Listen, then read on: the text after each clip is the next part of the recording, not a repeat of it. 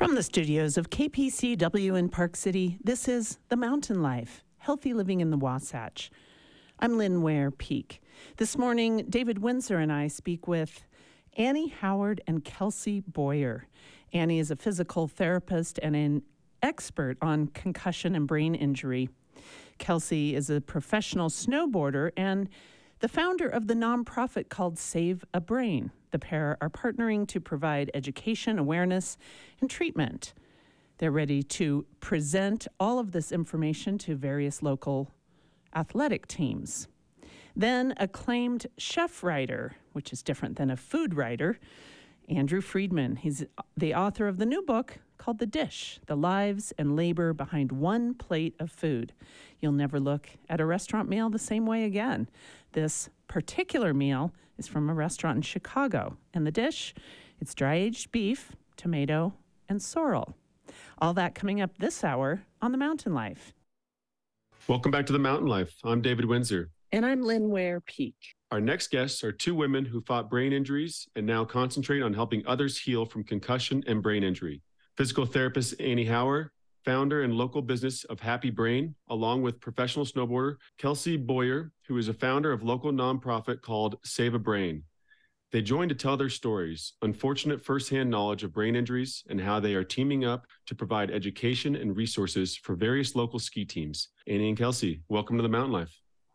Thank you. It's great to be here. What a great concept and organization you guys are working on. Unfortunately, in this world of professional sports, I kind of feel like this is something that doesn't get brought up until it's actually an incident that has happened to you or a loved one. And so it kind of goes under the rug as far as through the training and the education process. So, how has the overall reception been, Annie, throughout the process of this and educating the, the young athletes coming up? It's been great. Uh, people have been super receptive. Um, a lot of the local organizations in Park City, and uh, we have something set up with the Snowbird free ski team coming up in November, have really been warm and welcoming and just wanting us to come on in and educate and get their athletes in for baseline testing. And Kelsey, what do you think it is about this entire realm this this world of brain injury and concussions in these sports that is it's lacking the knowledge. Is it the lack of money the lack of education? What is it that it's it's still kind of a new concept as far as the discussion of it? I feel like you nailed it like lack of money and education. And i don't know like personally speaking for me you know i feel like brain injuries are like the black sheep of the family that like you don't want to know about them almost. So it's almost out of like fear as well and I just kind of feel like people are, yeah, starting to link the two together of mental health and brain health and now want to be educated.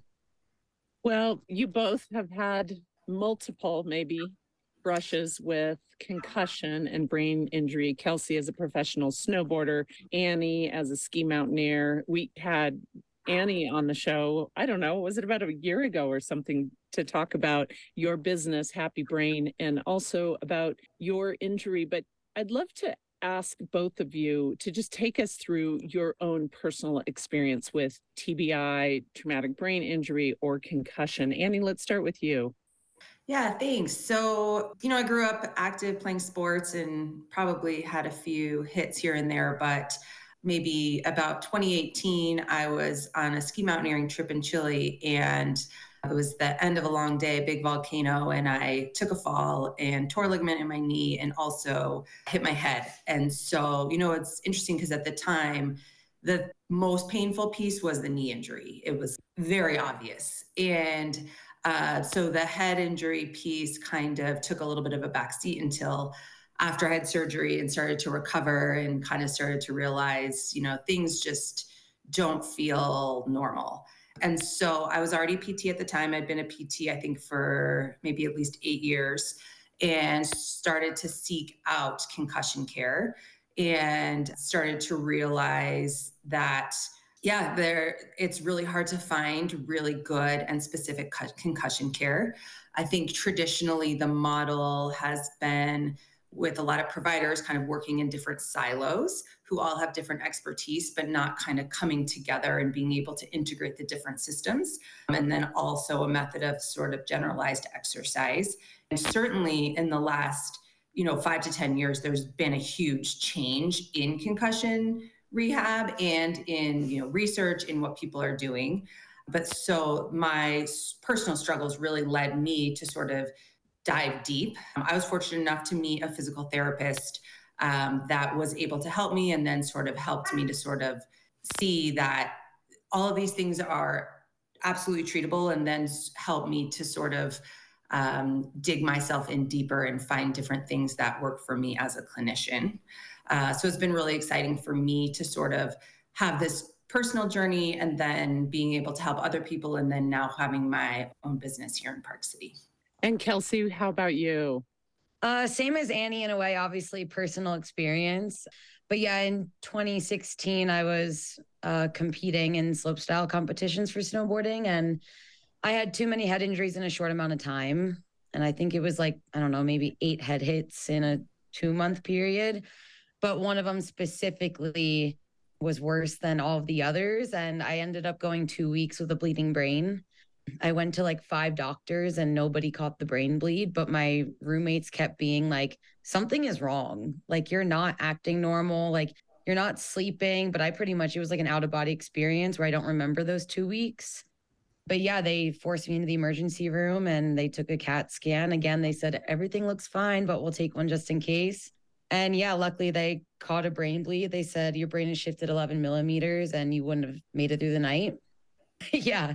And that's when I kind of, yeah, emergency brain surgery, pretty much had to stop competing. And yeah, my life kind of took a, a rogue, unplanned route. And that's kind of when I just like, yeah, dove into recovery and realized I wasn't given any support, education, resources. It was lonely and dark. And it's the number one injury in the world, and especially in our sports. And I just kind of was like, this is not right. Like, we need to like really fill this massive void and that's yeah that's when i started a nonprofit. So i used to compete in the big mountain tour and there's not too many preventative measures you can do. Obviously you wear a helmet but i started competing with a mouth guard which they say can help with concussions as well. But i'm curious kelsey as far as like preventative measures is there anything we can do for the other than these helmets as mouth guards or is it all kind of a educational component around if you hit your head, this is what you need to do? I'm always like, I'm not a doctor. I don't like, I'm like, I don't know exactly everything, but obviously from my own experience, it's what I've learned is like I wear helmet, mouth guard, butt pads to snowboard. Uh, my brain surgeon said that a mouth guard was almost more important than a helmet because of impact, which is really an interesting fact that he shared with me. But I don't know. I think it's like you're I, I always compare, especially in the mountains, to like avalanches, where it's like, you know, you get equipment, you get the knowledge, and then you go out trying to mitigate the risk of that happening. But if it is to happen, you know what to do. And I feel like it's the same way for head injuries. Like you get the preventative equipment, you get the knowledge, and you just go out and try to mitigate it. But if it is to happen, you you know you know how to move forward and you know what signs to look out for. So, Annie, I, I, assume in these conversations you're having with these ski teams, a lot of it comes down to the parents and letting them know of the education and the coaches, as well as just friends of athletes. And and if there's like Kelsey said, like her friends were like something is off, and just recognizing that there's something. So, what are what are the conversations you're having with these these parents and these coaches in these with these programs to help the individuals and the young athletes to to recognize when something's wrong? Yeah. So Kelsey and I actually are. Um, kind of have a little education program that we're combining on called the Brain Factory. The idea is to help people understand what a concussion is. A lot of people don't quite understand, you know, why can't I see it on imaging? You know, what is it? I hit my head, but but why don't I feel good? So helping people to understand that it is a functional injury, but it's also something where the neurons in our brain are stretching and breaking and it causes this energy crisis in our brain. Um, so helping people to understand that if something does happen, what are some immediate things that we can do? So currently the research is pointing to um, consuming high protein, especially within the first few days. Relative rest, so kind of the older method was sitting in a dark room. So we're out of that. We do want a certain amount of rest. So kind of structuring like a little bit of this and a little bit of that, getting outside, getting a little bit of exercise you know, there's a lot of other things through diet, nutrient supplements, things like that. And then helping people to understand, well, how do I know if my friend or my child has had a concussion, right? Like in Kelsey's experience, her friend saying something's not right. There are a couple of uh, standardized tests that can be done, some ocular motor visual screening tools that people can use to help to to do on your friend or on your child so that you know what the eyes are doing or what's not normal to know okay do i need to bring somebody else in? Uh, helping people to understand what the red flags are things that are you absolutely need to go to the hospital. This is indicative of a brain bleed. This is indicative of something super serious. And then helping people under to understand the importance of having a concussion baseline test. So, knowing what your baseline is with a healthy brain or at this point in your life, so that if something does happen, we have something to compare your new normal to. Uh, to know is is this something that has changed, or is this just you know maybe your eyes have always haven't worked totally in tandem together and that could be completely fine. You've managed your whole life. You don't get headaches with reading but is was that your baseline or is that something that's new so my son was in ninth grade and was a ski racer and had a really significant concussion and he did spend like a month in a dark room and i felt like even if there was a crack in the curtain you know letting a little bit of light in he couldn't handle it. And it's interesting, Annie, to hear that the protocol is sort of moving away from that. What is that reason? Because I felt like he could not leave that room. Maybe it what maybe it was more like three weeks, but yeah, what what's going on there? So the idea is that if you take away all of your sensory systems, then it's so much harder to integrate back. So if you go to the movies on a sunny day in the middle of the day and you come out and you're like whoa those bright lights so it's it's like that all the time so obviously you don't want to torture somebody and just force them to sit in the bright sun. And that wouldn't be good for healing of the brain but the idea is to integrate little bits at a time. So the current method now is not to just sort of have somebody wear sunglasses all the time have them wear headphones all the time. There's certainly a time and a place where we need that to function and we need our brain to heal a little bit but they're definitely compen- they're considered compensatory strategies. And so we want to sort of find that sweet spot of limiting but not completely taking everything away Okay, gotcha. Kelsey, I'm wondering in your nonprofit, Save a Brain, as you've been going around to various, especially youth teams, winter sport teams, or maybe just sport in general teams. What are you finding in terms of resources? Because it feels like we had resources, some of those resources left town, and now the two of you teaming up are kind of bringing on a new front of resource. What are you finding? Personally, I feel like the resources are lacking in a sense of like knowing where to go after it's happened uh, that's like a huge one where people just kind of suffer because they're just like, I don't know where to go, or they go to their primary care and don't get the attention that they, you know, are looking for. Yeah, kind of help. But so that's been a big one is yeah, people are like, what treatment facility can I trust? Can I go to? And yeah, that's why finding Annie was incredible. I was seriously so ecstatic because yeah, for us, we're just like how we're kind of like the the translators, I feel like, of brain injuries, where I'm just like, okay, what do you need? here's our resources tab search your area and see like where to go because we know these doctors and we trust them so i want to touch back on what annie said i'm really curious about the, this high protein diet. What factor does that have with concussions? So when you hit your head and your neurons stretch and break it causes your brain to go into this sort of energy crisis. It has to do with giving your brain and body back that energy to start to heal. So the the current recommendations for kind of the 24 to 72 hour period and ongoing is real foods, so nothing processed, high protein, drinking lots and lots of water, even adding in a little bit of salt, so in the form of an electrolyte, so maybe like a liquid IV or element or any of those uh, powders that you would put in drinks because what that helps to do is to increase your blood volume. So For all of us, have a third of our blood lives in our legs, and it, your um, body transport system can become sluggish. So, what we want is to increase the blood that is flowing up to our heart and to our brain. So, a little bit of salt will do that.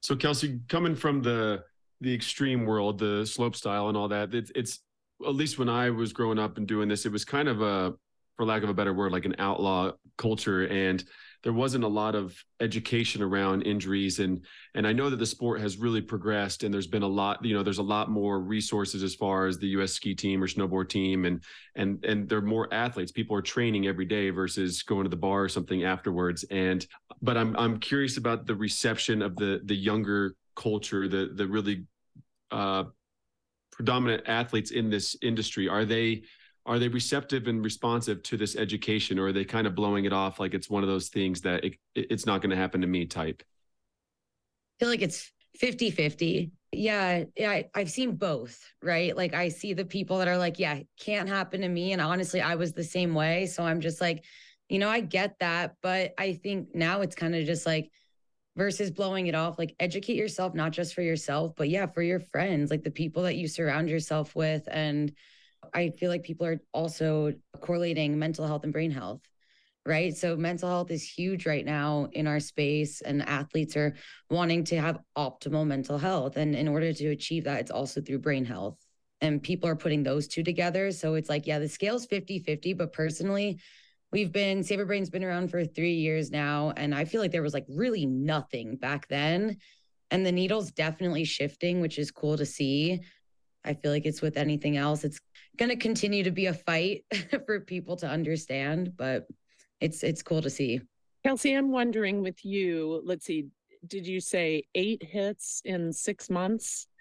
It was it was worse. I'm oh. like, yeah, six months sounds great. It was like eight oh. hits, two months or oh, something. Two months. Like that. That's yeah. right. And then this brain bleed, which really, as you were saying, if your roommates hadn't picked that out, you might not be here. We always wonder about the long term effects of TBI and concussion. What are those long term effects for you, if any? Yeah, my recovery has been very, you know, like a wave up and down. I suffered pretty bad, severely for the first four years of my injury, where I felt like I, I couldn't find help. I didn't know where to go. I was suffering. I had like really bad insomnia, mood swings, couldn't move my eyes without them hurting. So that was just a few of them right there, really bad ringing in the ears. Finally found a treatment facility, got help, and pretty much reversed all of my symptoms, which was really incredible. And that's just, it just shows how, you know, the brain can rewire and heal if you just like treat it like any other muscle. But now it's been seven years since my injury, and I had a whole other wave of symptoms come through this past year. Um, I accidentally like knocked my noggin uh, uh, this winter, and I think it it made it a little bit upset again. I don't know. I I truthfully felt like at one point maybe I would be done like healing from my brain injury and life would just go on. But now I'm learning like this is something that I'm gonna live with for the rest of my life, and symptoms will ebb and flow, and I just need to kind of ride that wave. But yeah, now again with the seven year symptoms, it's kind of been more eye issues and yeah still kind of ringing it ringing in the ears mm-hmm. and annie as a physical therapist who specializes in concussion and brain injury what do you say to someone like kelsey who to give her hope to make her feel like yes you might be dealing with these some of these symptoms and they may recur if you just bump your head later on in life but what, what is the hope that you can give her well, um, you know, understanding that these things are real, I think a lot of people feel like this is this sort of invisible injury. And, you know, they say they feel a certain way, and people say, oh, well, you look fine. Um, so, really, just kind of reassuring her that it is real. And I do think that there are lots of things that can be done it's hard to know and and we're still learning so much and i think as far as research goes research researching concussion is relatively new. Um, so knowing sort of at what point is your rehab plateau but certainly if somebody hasn't had treatment for a long time it's always a good idea to get them in and sort of see what's going on. Treatment things have changed even you know in the last five years. Even last two or three there's been newer things coming out. So there are always little things to look at and then also sort of wellness things that we can all do all of us can do in our lives right? Like to improve the like 1 or 2% here and the 1 or 2% there kind of getting getting good foods into our body getting good habits and good lifestyle changes so, as with every organization, every business, a lot of it started because there's there's a gap in the market and or there's a lot of passion behind the founder. And so, with Happy Brain and Save a Brain, for both of you, what what is the mission? What is the goal? Where where do you want to take this in the next three to five years? That's a good question. Um, I think think we're both still, you know, relatively new and um, kind of pivoting and figuring out what's working and what's not working. Um, but for me as a physical therapist, I really just want to continue to educate people that there is hope. There are a lot of things that you can do uh, to feel better. You really don't have to just sort of suffer in silence or just sort of tolerate and grin and bear it. Education is huge for me. And teaming up with Kelsey has been awesome because um, I think that this organization is, um, you know, they're they're real people they're out there, they've had the injuries, they sort of know how to communicate with people and just a really, really great resource for everybody to have. Yeah. And I, I feel like to piggyback what she just said, it's definitely as an organization. I mean, I have no experience running a nonprofit. Um, so that's a challenge within itself. But what's been really, I feel like the motivation to keep going is that it is needed that we do have a community now that needs the help, the education, the understanding, resources, everything.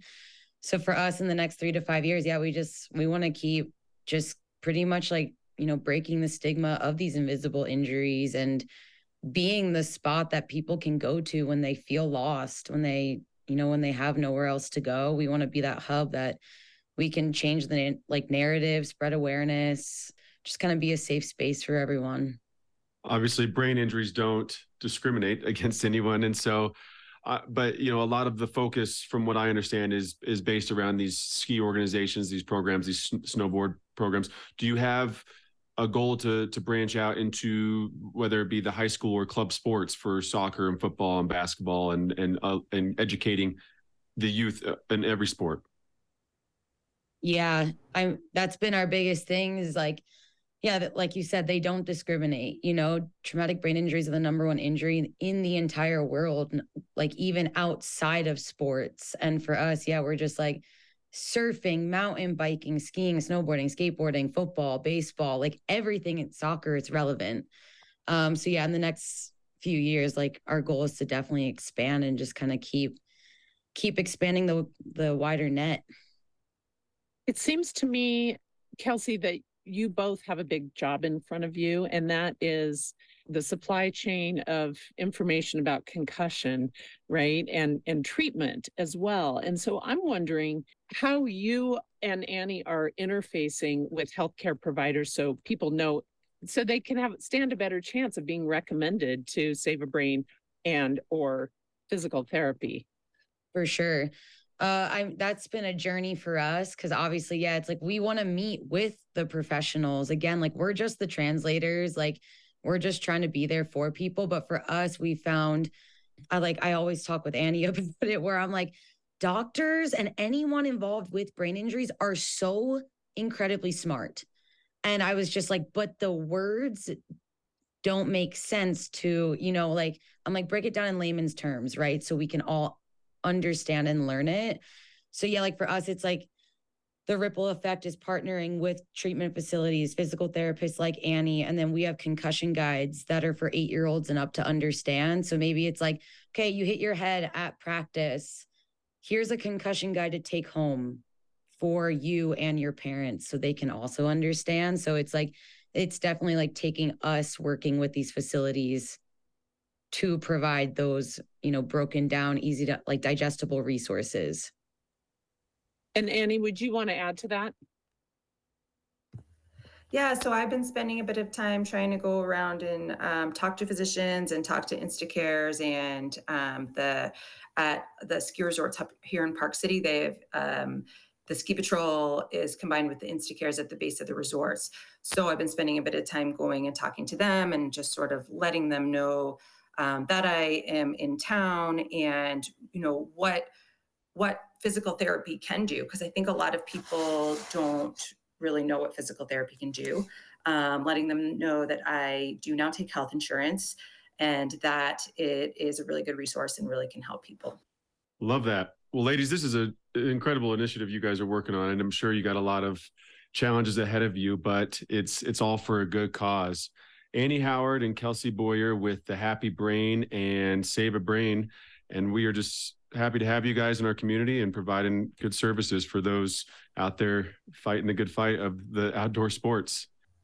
Thank you so much for joining us in Mountain Life today. Thanks for having us. Thank you so much for having us. Such a pleasure. Welcome back to the Mountain Life. I'm Lynn Ware Peek. And I'm David Windsor.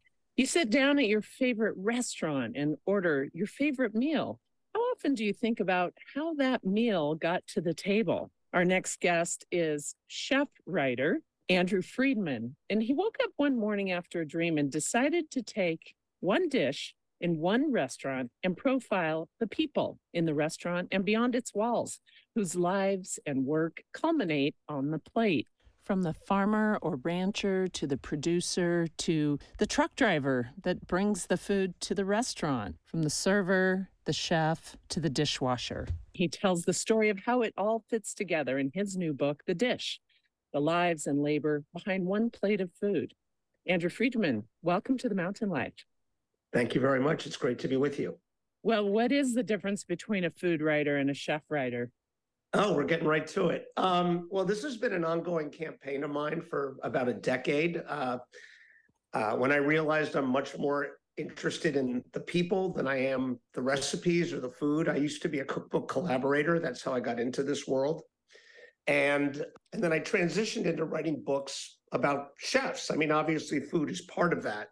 And at some point I started referring to myself as a, a chef writer and I, I was trying to make it catch on. I think there are other people who fit that category. And this is the first publisher who's actually, you know, let me put it on the my bio in the book and in the promotional materials. So it's starting to show up in reviews, and I'm very happy about it. And I hope someday to be joined by other chef writers. Right now, it's just me, and it's very lonely. it's lonely at the top, huh? Um, so normally, when people are writing about food, we celebrate the chefs, right? But you talk about the scores and scores of unsung heroes. Andrew, who are those unsung heroes? Yeah, and I should say the dish in the book is a very simple dish. It's a it's a, a dry aged strip loin of beef with a half of a partially dehydrated uh, brandywine tomato, a red wine sauce, and uh, a couple of sorrel leaves. I mean, that's the whole dish. Um, well, in the restaurant, you have the dishwasher, you have uh, a couple of line, line cooks, you have a sous chef who is kind of second in command during service. You have a chef de cuisine who's kind of the person who runs the kitchen day to day. Then you have the chef owners, you have the server, and then beyond the restaurant, I, I, I, you know, I didn't even myself know this, but I would say each ingredient it probably takes one to three dozen people to get it from the time it starts being grown or raised uh, until it gets to your plate.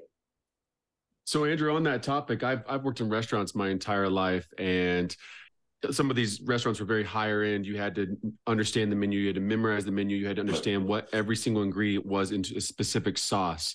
But my knowledge for the food and where it came from stopped when the purveyor arrived and he delivered everything. And so I'm curious, what is the relationship that you found as you've introduced this to the restaurant staff of those dozens of people that have touched the food before it got to the restaurant? Sure. Well, first of all, between the restaurant and the farmer, uh, and that's usually just the chef, right? I mean, who has that relationship. But many of the farms I profile in this book are small family farms. And those farmers, very often, the proprietor of the farm makes the delivery themselves. And one of the reasons they do that is to get some face time with the chef to tell them what might be coming in the following week or what might not be coming in or to get a feel for the restaurant. Uh, so there's that. And then my biggest education in the book was I spent a day with a delivery truck driver. Um, I never understood how hard it was to be a delivery truck driver in a big city. Uh, there is nowhere to park a truck. And, you know, I live in New York City. I will never again be upset when I see a delivery truck double parked, slowing me down because they have no choice. It is the most stressful job. Um, and my favorite part of the book is the day I spent with this person. I think it's, you know, I tried to report it in kind of a humorous way. It's almost like a reality show. Um, and and then at the farm, you know, there's uh, the farmer is kind of sharing all of their hard-earned knowledge uh, with their field workers, with their salespeople. I mean, it depends how big the farm is. Sometimes the only person who communicates beyond the farm is the owner of the farm. Uh, but larger farms might have a salesperson or a marketing person. Um, and then there are growing practices that really depend, at, like cooking does, on handing down knowledge, you know, showing people over a period of months and years what you're looking for. Um, you know, I interview a, a, winemaker in the book because the dish has a red wine sauce. And, um, you know, he was telling me just by looking at um, uh, the, the, the grapes and the leaves on the vine, he can tell if something is a little bit low in vitamin C, you know, and he can spray it with certain um, uh, uh, certain additives, uh, natural additives that'll take care of it. And um, yeah, and it's you can really go endlessly into the web of people that come together in, in each ingredient, let alone one dish.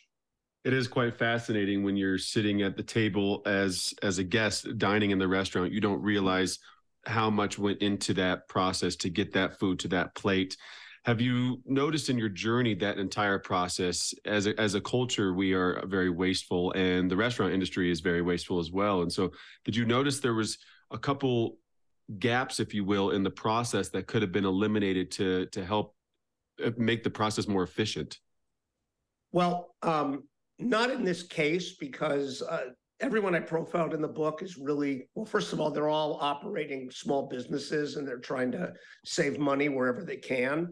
Um, but in the restaurant industry, I've seen incredible waste. Um, uh, you know, when people test uh, new dishes, when they're developing new dishes, the amount of vegetables and proteins, meaning, you know, uh, meat, poultry, fish that ends up in the garbage can uh, is kind of gross. I mean, it really actually upsets me. Um, and then to be honest, on the customer side, you know, um, uh, I'm I'm talking to you today from my hometown of Miami, Florida, and you know when I was growing up here, it was all about value and huge portions, and you know a lot of times half of that stuff ended up in the garbage, you know, or people would take it home in a styrofoam container and then realize four days later it was still in the fridge and throw it away, and um, I mean, uh, there's a chef in Italy named Massimo Bottura um, who's been profiled on Chef's Table and whatnot. and he has started a, a program. Uh, he calls them refettorios. They're basically soup kitchens where they, around the world, they set up these facilities where they collect unused ingredients from restaurants, from supermarkets, and then they have chefs come in and turn them into meals um, for the less fortunate. And these people come in and get actually meals cooked by chefs with all this food that would otherwise be thrown out. So uh, you know, at these few farms and at the restaurant I profiled, they run a very lean, responsible operations. Um, but in general, I think your point is um, a really good one because I think it's a widespread problem.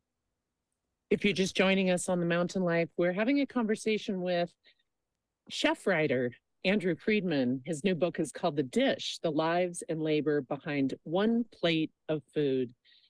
And it is so interesting, Andrew, if you think, you know, of everything it takes to get that uh, plate of food to the restaurant. And in, in this case, it's a restaurant in Chicago, Wherewithal. And then everything after the server removes that plate of food, which, as you're talking about, you know, can still have a lot of food on it. And I'm thinking about as we, as the popularity of food shows has really taken off. We as consumers have learned that we probably all ought to encourage restaurants to not just, you know, always have the Chilean sea bass on their menu because that's what we love, but we should, as consumers, say, what's fresh this week? What are your purveyors? You know, what what do they want to provide? Like it should start in a different place. Can you talk about that? Yeah, absolutely. Well, um, that's a point that's made very poignantly, I think, by the restaurant I profile in the book, which is in Chicago. It's a restaurant called Wherewithal, and they changed their entire menu every week. It was a tasting menu restaurant, meaning everybody had the same meal. It was a series of seven courses. And uh, I have in the book uh, the, a menu meeting between the chef de cuisine and one of the chef owners where they're starting to concept the menu for the following week. And the chef de cuisine is sitting there with a clipboard with all of the inventory sheets for what each farm they do business with is expecting to have available the next week. And that's where their ideation process starts, you know, with what is going to be fresh coming in from all the farms in the book or within 100 miles of Chicago. And that was where they that was where their ideas started. And very often they would weave in ingredients uh, from other farms. And this dish in the book is a perfect example. It utilizes proteins and uh, vegetables and herbs and because there was a, a red wine sauce um, uh, wine from a vineyard in michigan um, but all this stuff came from roughly within 100 miles of the city um, and it was all based on what's local what's fresh what's seasonal um, and I think what they were pulling off at that restaurant on a weekly basis was pretty amazing. Yeah, absolutely. And there, there's this whole other element which came to light for me, and I'm sure you're aware of this when I looked up wherewithal this morning in my research and found that they're closed right now because a line burst under the restaurant. And that is a whole other element and you know reminiscent in some ways of this this show, we've been watching The Bear, which again illuminates everything it takes to put that plate of food on the table. Um, Wherewithal, a really popular restaurant, incredible food, and yet trying to stand up against the the basics of a a line bursting underneath the restaurant. You know, what do they do? Yeah, well, I I um uh, spoiler alert, although you know it's it is in the uh, at the very end of the book. Um, uh, I guess they haven't updated that website, but Wherewithal is closed for good, sadly. Um, and they're open. They, they own that space. The chef owners. They're opening a new restaurant in that space um, with a, a new concept, a modern Ukrainian restaurant, actually. Um, but yeah, you know, we all learned um, if we were reading the news in the early days of the pandemic uh, in March of 2020, when the you know the quote unquote lockdown happened, and restaurants were closing uh, at a fever pitch because their margins are so tight. There is such a fear um, of causing sticker shock amongst their guests or their customers um, that a lot of people think you know if you go out for a nice meal you know that it's it's too expensive. Um, when you're dealing with kind of a mid-sized independent restaurant like the one I write about in the book, uh, the prices are actually artificially depressed. They're actually cost less than they should. You know, the rate of menu pricing has gone up much slower than the rate of inflation for the last 10 or 15 years. And as a result, any curveball can take a restaurant out you know, it's like being hit by a meteor. So that's why we saw in the early days of the pandemic, and we all learned, you know, they couldn't even, restaurants couldn't even make payroll for a week if they didn't have any income. There was no money in the bank. Um, and uh, most people I know who tried to make an adjustment for that, you know, coming out of the pandemic, raised their prices by about 30%. Um, so it creates a really vulnerable position. And the book takes place on a night of service in July of 2021. That was about 15 months into the pandemic, and 100,000 restaurants had closed in this country alone in those 15 months. It's really tough. And as a consumer, you, you've started to see those rise in the prices as well. But unfortunately, it's just been tougher and tougher to find good staff. And so sometimes the, the, the quality of the service and the food has gone down, which is not a reflection of the prices. You what you said something about the the delivery truck parking you'll never get mad at a delivery truck. I work in construction and so i have that empathy for when i pull up and there's a guy with a road sign i'm like they're just doing their job they got to get it done. And so what is what is one of the biggest takeaways and the things you've learned when writing this book about the, this industry? Well first of all to the point you just made you know one of the i did have this dream that was referred to at the beginning of the interview. I did wake up one day with this idea but you know uh, we've all seen it. I, I, think it sometimes breaks down along the lines of who has worked in the service industry and who hasn't. Um, but we all have friends or acquaintances who we've seen not be particularly nice uh, or empathetic to restaurant workers um, or to postal delivery people or to anybody in you know kind of a, a, a position that's i hate to use this word but subordinate to them or where they have some kind of power over that person it's it's such a game changer for me in the way I think about people. Um, and I really wanted people to see all of these workers as three dimensional people, you know, who who have lives that are as challenging and complicated and interesting as your own. Um, that sounds like a weird thing to have to say, but I think it's necessary.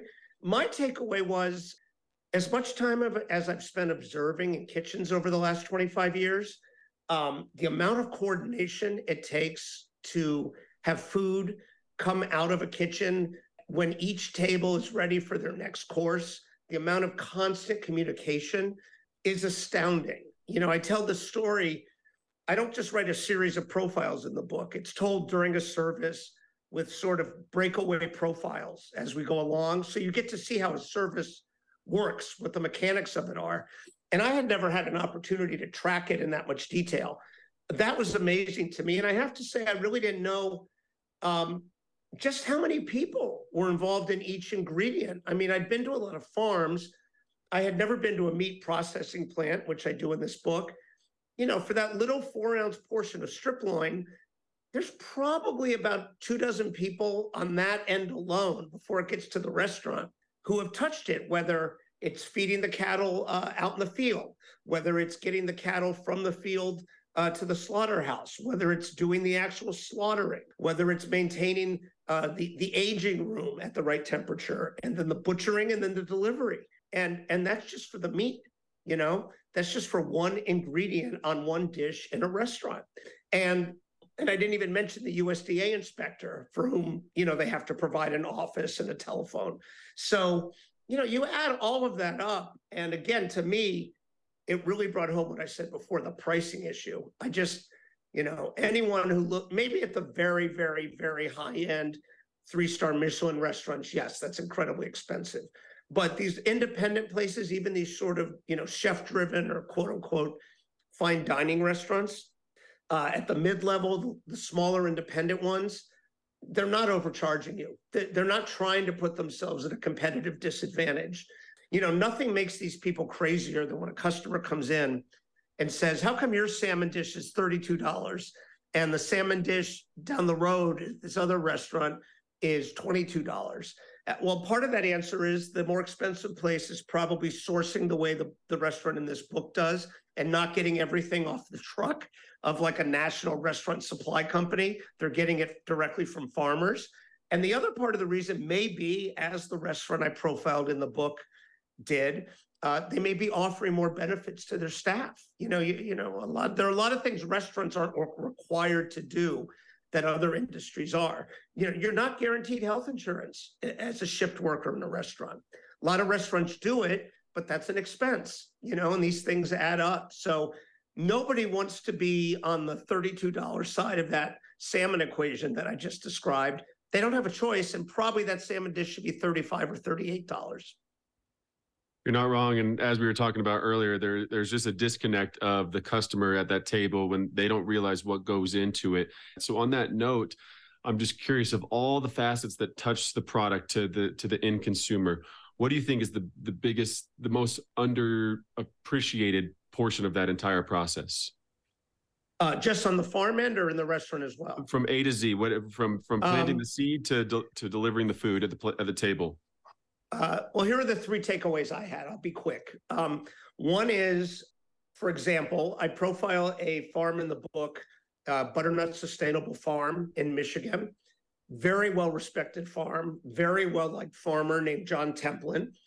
He makes his deliveries himself. He starts uh, his delivery day every Wednesday at 6 a.m., packing the truck. He gets back to his home in Michigan at about 10 p.m. That is an unbelievably long day. And he's not, I mean, he's not old, but he's, you know, about 40. So, but the other factor of that is they have to make those deliveries, right? Uh, the restaurant industry is a show must go on industry. So part of that is ingredients have to get to the restaurant. So if there's a downpour on Friday, he and his team can wait that out.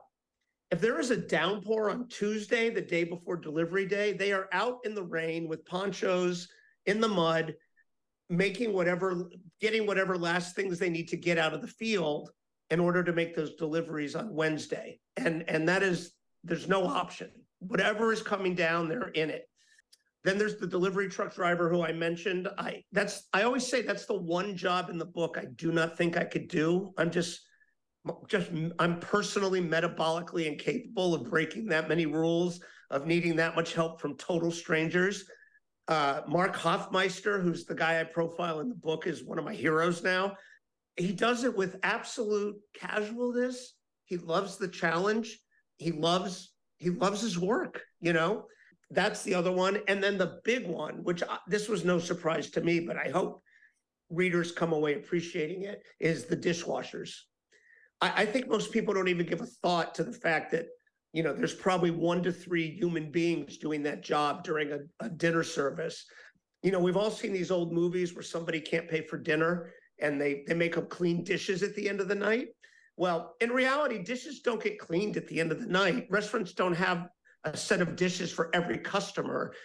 Dishes are constantly being recycled during a service, right? So, and it's all very super sanitized. You know, dishes go back, they get put in a machine called a ware washer, which which blasts them with heat. They're sanitized, but before they go in there, they're cleaned by a, a person. And when they come out, they're dried. Glasses will have little streaks and stains rubbed out of them. Uh, there's a position in this restaurant I profile called the polisher. That's a job. Uh, and then they're brought back uh, to the kitchen. And if the dish department falls behind, the entire line goes down. You know, if you don't have dishes, bowls, cups, glasses, you can't serve food. Um, and that is an unbelievably important job. Everyone in the restaurant industry knows that. I don't think people outside the industry give it a moment's thought.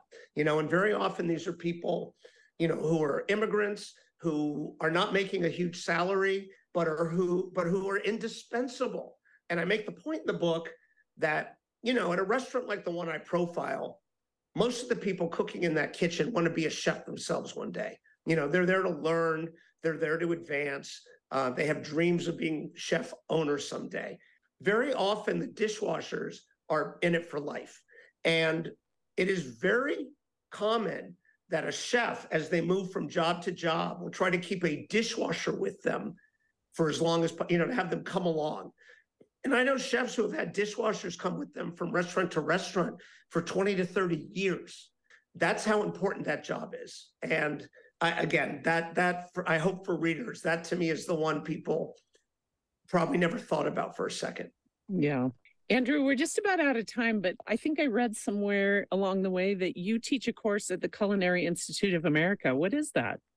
Oh, thanks for asking about that. Um, it's a relatively new course. Um, I'm actually in the middle of my first semester ever doing it.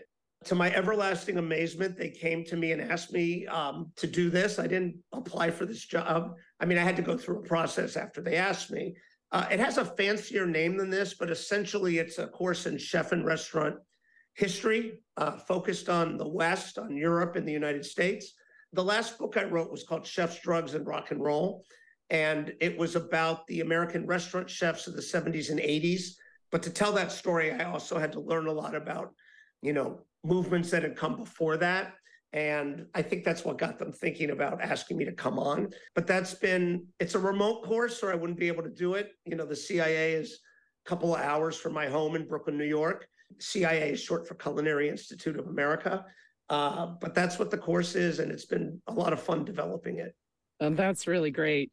Well, after your book tour, it'd be fun to have you back on to just talk about one element of all of the different ones that you have talked about in your book. Namely, I just think it's so interesting to explore this very current topic of servers being tipped versus this Oh, movement of not being yeah. tipped. But we'll have you back on to talk about that. Yeah, thank you. That's, that's, uh, that's not a thirty second final answer. I, I can't possibly address the complexities here, but I would love Yeah. to come back. Thank you. This has been great.